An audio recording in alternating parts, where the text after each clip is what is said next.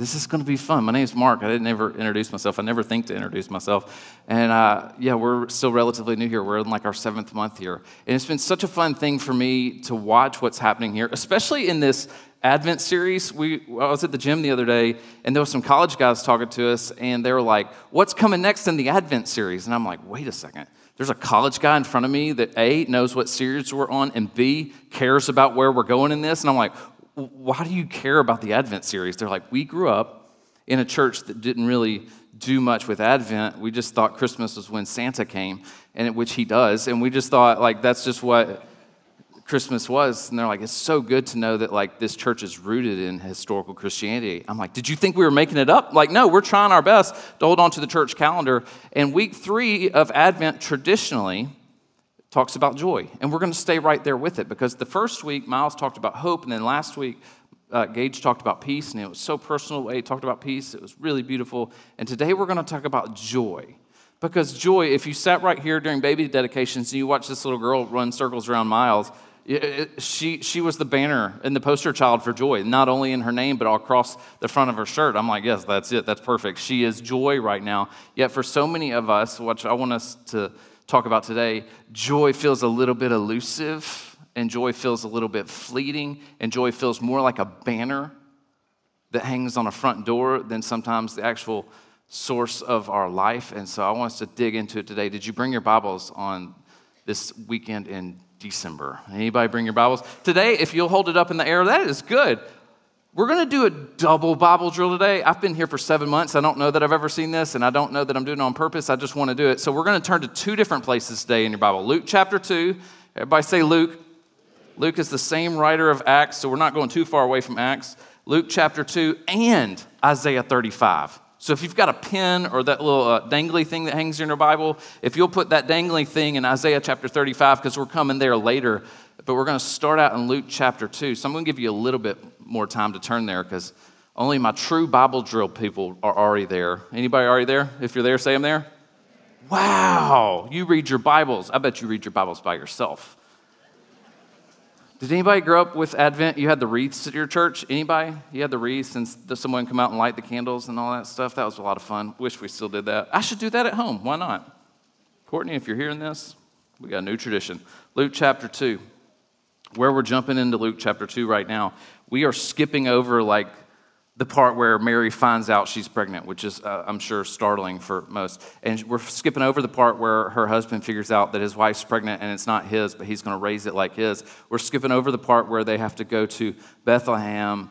And when they get to Bethlehem, there's no room in the inn. And then she has to go have uh, be away in a manger and she has the baby there and they put the baby in the manger we're skipping all over the birth of jesus because this is the traditional reading for the Advent uh, week three uh, in church history. So we're going to read through this and we're going to try to figure out what in the world is going on here and how does it affect our lives. Now, verse number eight, chapter two, verse eight of Luke. And there were shepherds living out in the fields nearby, keeping watch over their flocks at night. An angel of the Lord appeared to them, and the glory of the Lord shone around them, and they were terrified. But the angel said to them, Do not be afraid. I bring you good news that will cause great joy for all people. Today, in the town of David, a Savior has been born to you. He is the Messiah, the Lord. We skipped over all the stuff where people are just waiting and anticipating. And we show up to the first people that are actually hearing the announcement that a Savior has been born. Now, if you back up these shepherds, which weren't the highest rated people in the community, they're the first ones hearing the announcement. For the past 400 years prior to this, people had been waiting on a Savior to come. And if you back up even further before that, people had started saying, God told me that someday He was going to send a Savior to our people, and that Savior is going to come. And the very first people that hear about this are in the field at night watching over sheep. And picture this an angel of the Lord, and all these people show up in a bright light. And of course, it says they were terrified because wouldn't you be? Like, I would walk away and run. I would, something bad's going on.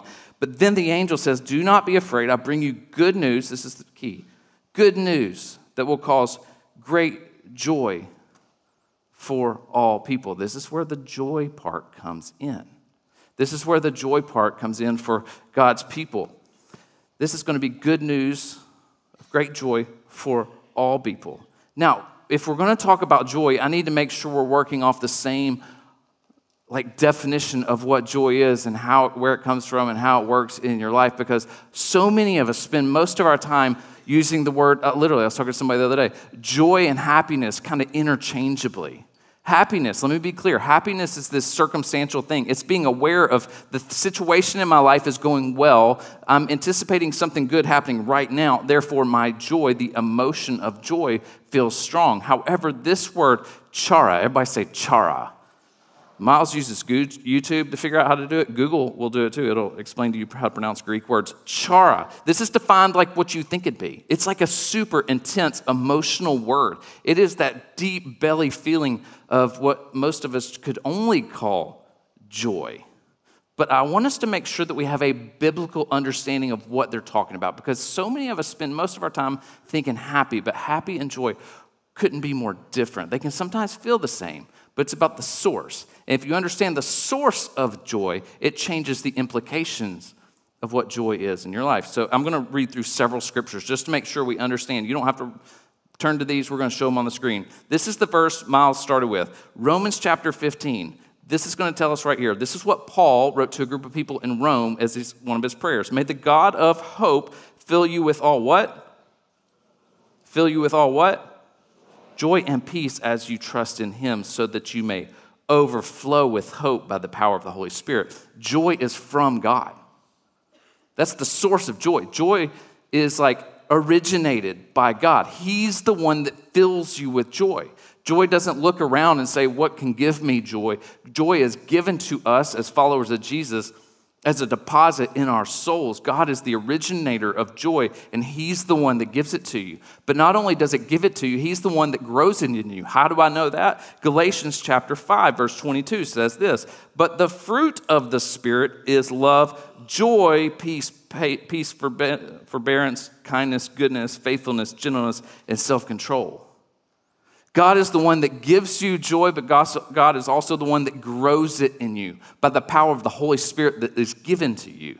So, joy, again, isn't looking around trying to figure out what can give me joy. It's God that's saying, I'm going to fill you with it, and then I'm going to be the one responsible for growing it in you by the power of the Holy Spirit. So it's God who gives it to you, and it's God who grows it in you. So where does joy come from? It comes from God, and it's grown by God. And where does it go? No one can take it away from you. Jesus was looking at his friends. He was about to go to the cross, and he's looking at his disciples, and he's like, Hold on, hold on. I'm about to go away, but I'm going to come back. And let me tell you this John chapter 16, verse 22, here's what he speaks into that moment for his disciples.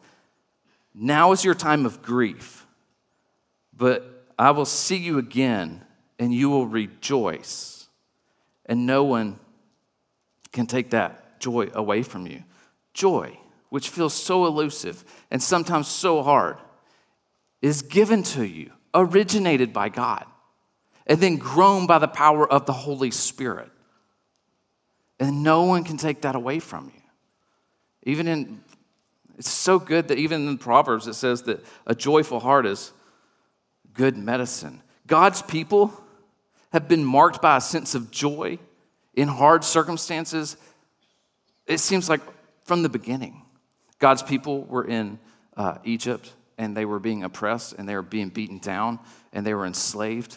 And God sent Moses to like set them free. And the scripture says that when they left their slavery and they got through the Red Sea that was split, they got into the start of the wilderness and they rejoiced. And from that moment on, God's people continue to go through ups and downs, peaks and valleys, and they are people that are marked by their joy. Regardless of circumstances, they're marked by their joy. Go through all of Scripture, the word rejoice, enjoy, joy, is all over the place. God's people have a characteristic of being joyful people despite their circumstances. But if that is true, if it's God who grows it in you, if it's God who gives it to you and no one can take it away, where does our feeling, our sense, our awareness of joy, where does it actually go? I think for some of us, we don't have joy because we don't have a biblical understanding of what it is.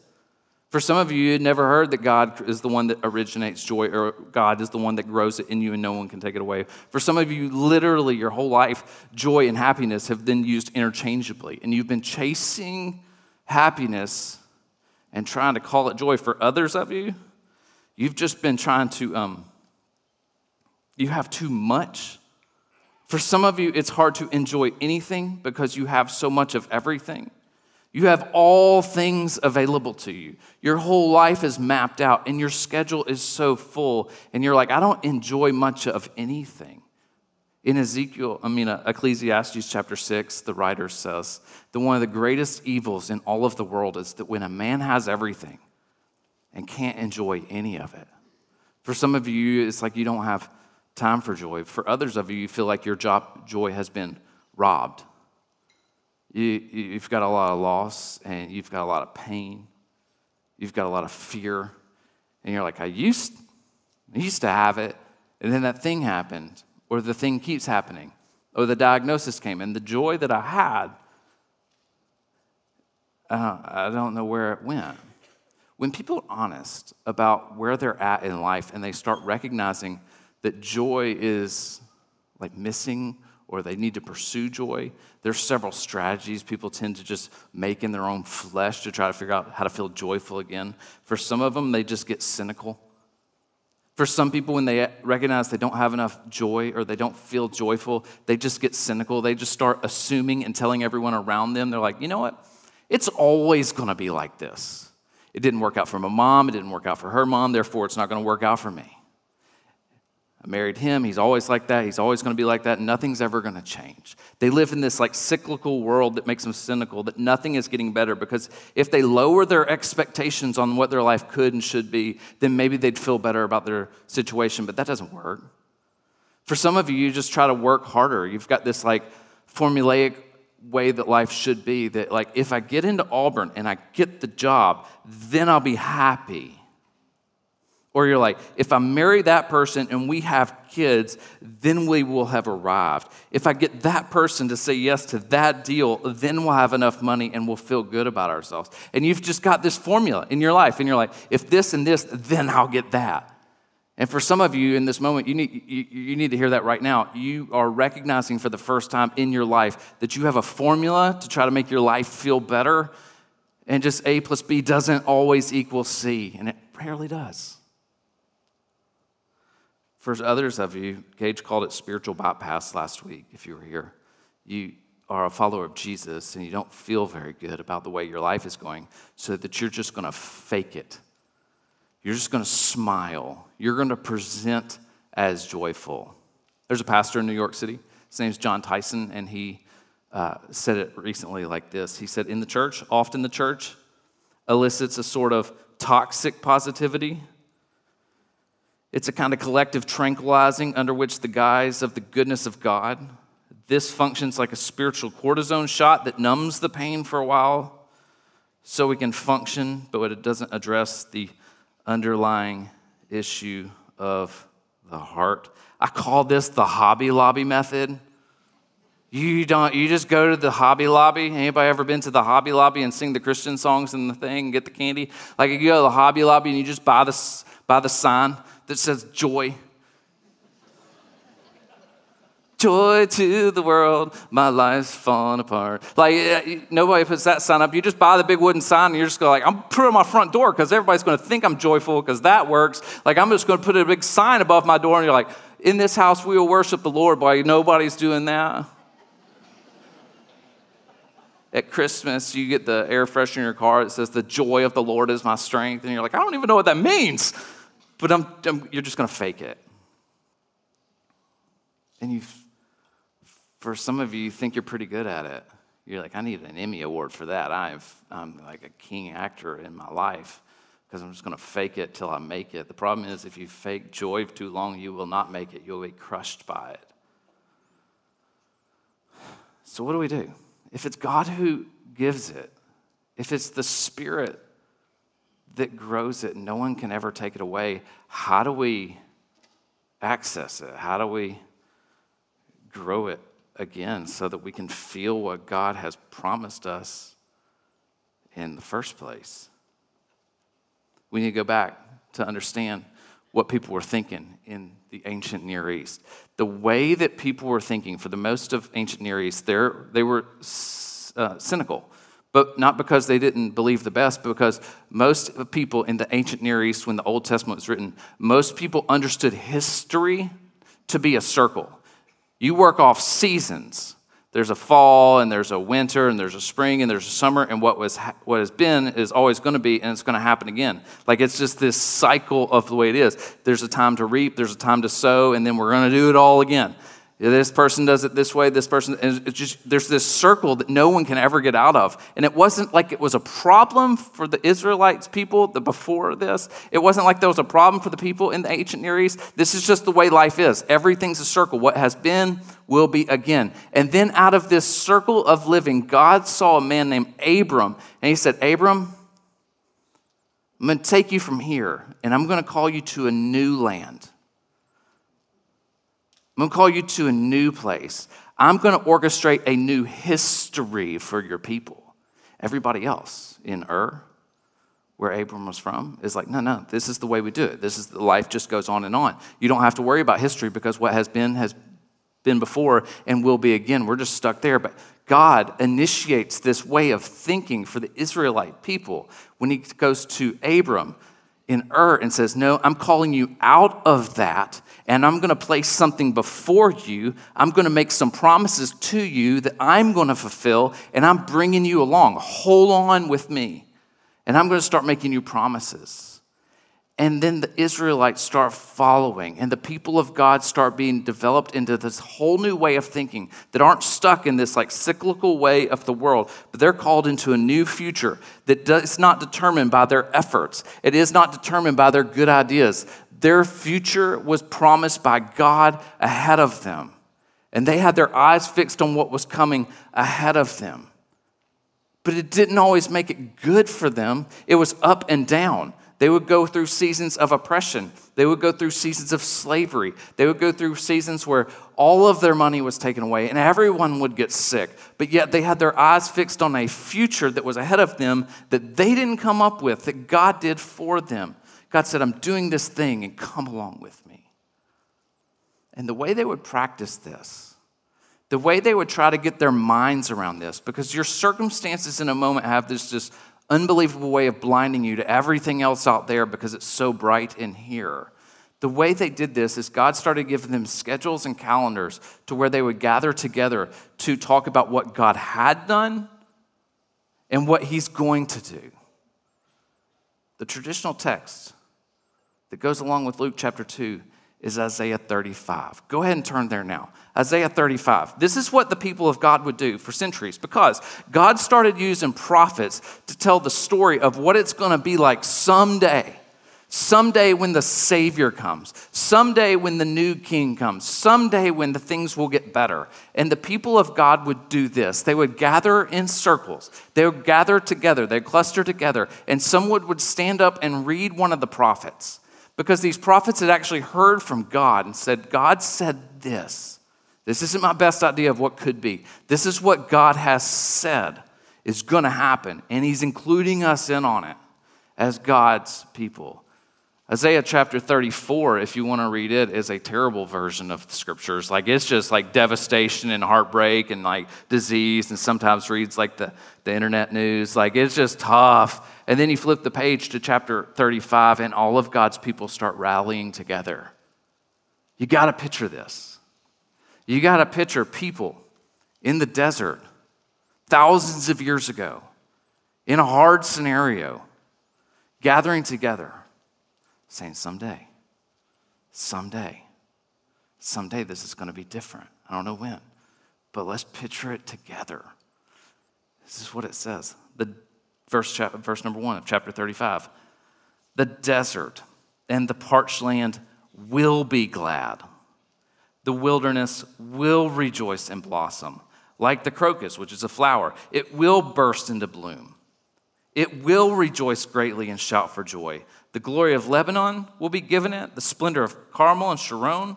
They will see the glory of the Lord, the splendor of our God. What's so good about God speaking through the prophet Isaiah here is he acknowledges that there are parched lands. He acknowledges that there are dry seasons for the people of God. The dry seasons, the parched lands, don't surprise God. They're a part of apparently what he's doing. And there is a reality where it feels like you haven't quite bloomed yet. It feels like God is growing something in you, just don't know when it's going to come out. This is a picture of like, you can't see your current circumstances as an ultimate reality because the parched land, the unbloomed flower, the dry desert, they're a part of it. That God's wooing you and drawing you to something more. They continue on with this. Strength, verse number three, strengthen the feeble hands, steady the knees that give way. Say to those with fearful hearts, Be strong, do not fear, your God will come. He will come with vengeance, with divine retribution. He will come to save you. Then, imagine them gathered in the desert. Then the eyes of the blind will be opened, they'll be opened, and the ears of the deaf unstopped. Then the lame will leap like a deer, and the mute tongue shout for joy. Water will gush forth in the wilderness and streams in the desert. The burning sand will become a pool. The thirsty ground bubbling springs, and the haunts where the jackals once lay, grass and reeds and papyrus will grow. Again, this isn't Isaiah just making stuff up. This is something that a desperate group of people in the desert would have to regularly gather around to say, Is God up to something? Maybe someday let's, God made this promise. Let's rally around this promise again, even though our circumstances don't look like it. But God's doing something. I don't know how He's doing it. For us, reading it thousands of years later, we see Jesus all over this. Well, it's all over the place. Strength and hands feeble, knees that give way, those that are fearful, the eyes of the blind, the ears of the deaf like we see Jesus all over it. But the imagination that it takes for an Israelite thousands of years ago to read about this and then get the picture of what it's going to be like when Jesus comes, like that's so hard. The faith of these Israelites was so strong because we have the luxury of understanding, oh, Jesus is all over this. They're just holding on to a promise that feels so vague, but they're just holding on. And then they continue on like this because there's a way. Verse number eight, and a highway will be there it will be called the way of holiness. I'm the way, the truth, the life. It will be for those who walk on that way. The unclean will not journey on it. The wicked fools will not go about on it. No lion will be there, nor any ravenous beast. They will not be found there. Only the redeemed will walk there, and those the Lord has rescued will return. Then, you ready for this? They will enter Zion with singing. Everlasting joy will be the crown on their heads. Gladness and joy will overtake them, and sorrow and sighing will flee away. This is about return. This is about salvation. This is about God keeping his promises. Can you picture a group of people in a desert gathering around saying, Someday this is going to happen? It is going to be so good. And when people understand that when God comes back, they're always going to be marked with joy, they're always going to be full of joy. And that takes us to Luke chapter 2. When the shepherds announce that this is going to bring good news that will bring great joy to all people. The Israelites would gather and do this so often because they were in a long season of anticipation. They were in a long season of Advent where they were like, is he ever going to come? Is God going to keep up with his promises? Every time they would regather and they would relook at what God was going to do, they would rejoice. They would understand they might not feel joy right there, but they would have to choose joy again when they look at what God is going to do, they say, This it doesn't feel like joy right now, but there's joy out here in front of me. So I'm going to realign my vision and I'm going to joy again. I'm going to choose to put my joy and attach my joy to what God is going to do in the future. Joy isn't about your circumstances. Joy isn't about how it's going lately. Joy isn't about what you're about to get. Joy is about what God has promised his followers. So, I just got a couple questions for you today. Question number one To what is your joy attached? This has got to be an honest question for you.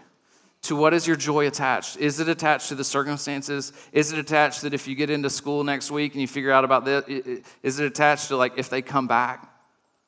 Or is it attached to like, no, I'm going to attach my joy to a God who came as a baby in Bethlehem and he made me promises that he would never leave me or forsake me.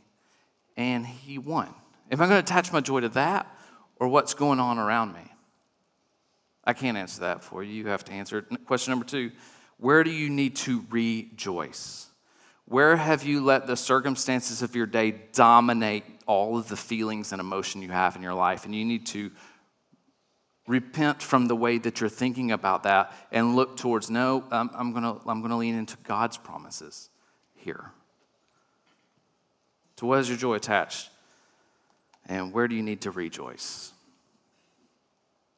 Now, we um, don't know a ton of you in here because we've only lived here for seven months.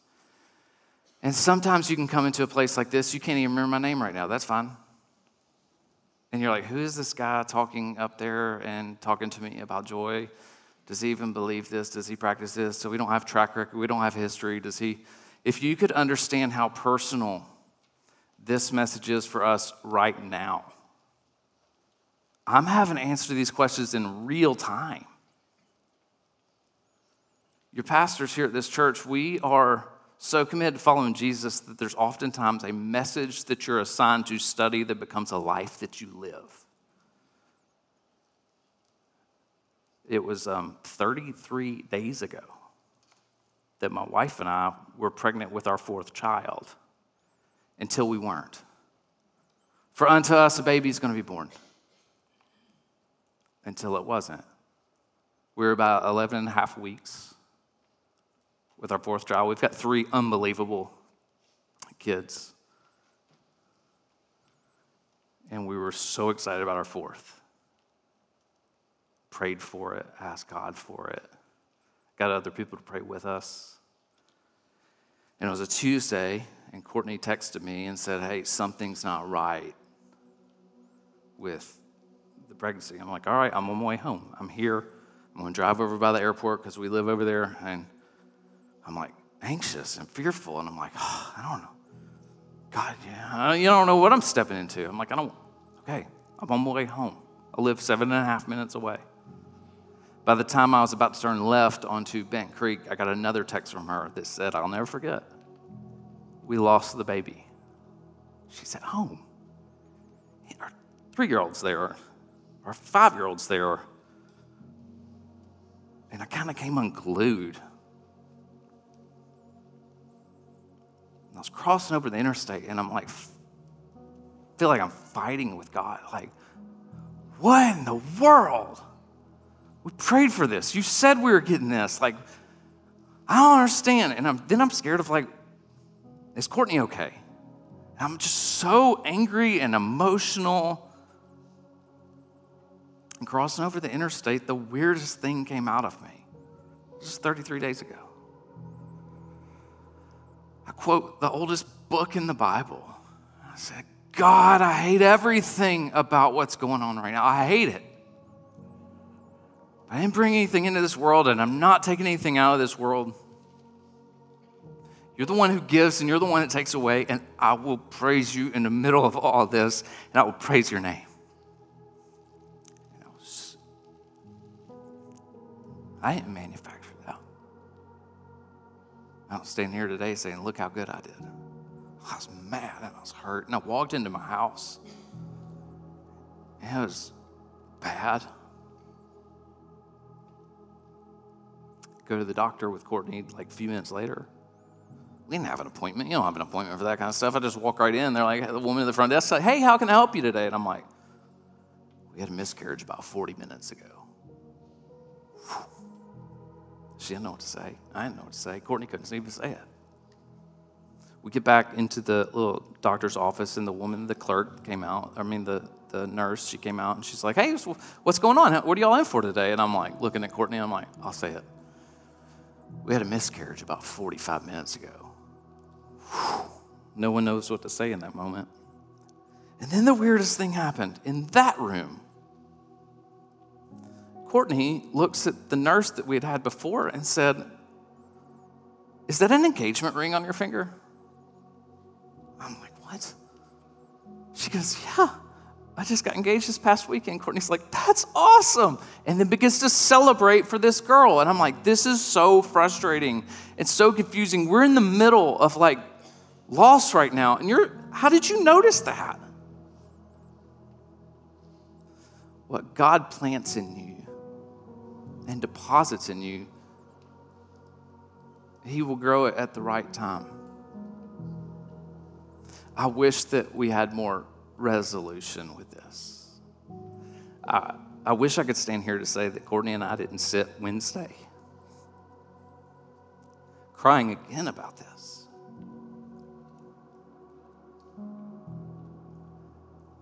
God's the one that planted something in me and Courtney.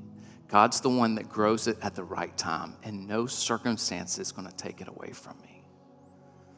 Because I'm attaching to where is my joy attached? That. Jesus wins.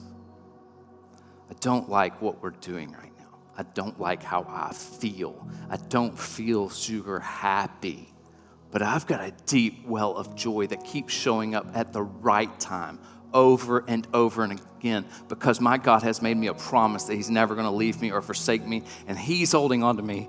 He's holding on to Courtney and the rest of my kids because He wins. The story's not about us, it's about making the name of Jesus the most important headline. And where do I need to rejoice? Got to fix my eyes on Jesus. And I got to lean into joy, which can hold it all at the same time. And here's how. Two weeks ago, Courtney and I were here, Miles was here, and Miles called us into his office. And I get into his office, and I've I've known Miles for a while. I've never seen Miles nervous. And he was nervous in his office. And because like it feels like one thing after another's happening hard, I'm like, why am I getting fired? Am I getting fired today? Like I'm walking in his office, I'm like, I don't want to get fired. And he um, he said, I don't know how to tell y'all this. But his Courtney and him, he said, We're pregnant with our fourth, and our due date's almost the exact same due date y'all had. I didn't know how to tell y'all you got a really good pastor here who's very pastoral. And I don't know who said it. It was either myself or Courtney. Looked at Miles. I said, Miles, because of God's grace and His joy, we can hold every bit of our loss and pain and mourning and grief and disappointment at the same time we can hold all the miracle that is that you and Courtney are getting your fourth. We can hold all the celebration that you're a man of God, married to a woman of God that's raising children of revival. We can hold it all at the same time because our life is not built on this moment that we're holding. Our life is in letting go and fixing our eyes on something that is greater ahead of us, a story that's bigger than our individual stories, and we can hold on to that. Joy has the capacity to take every emotion that you feel at the same time and yet hold on. I wish joy was like a drone that would take you over a thing to get over. It's like a line I'm holding on to that gets me through because my future is secure.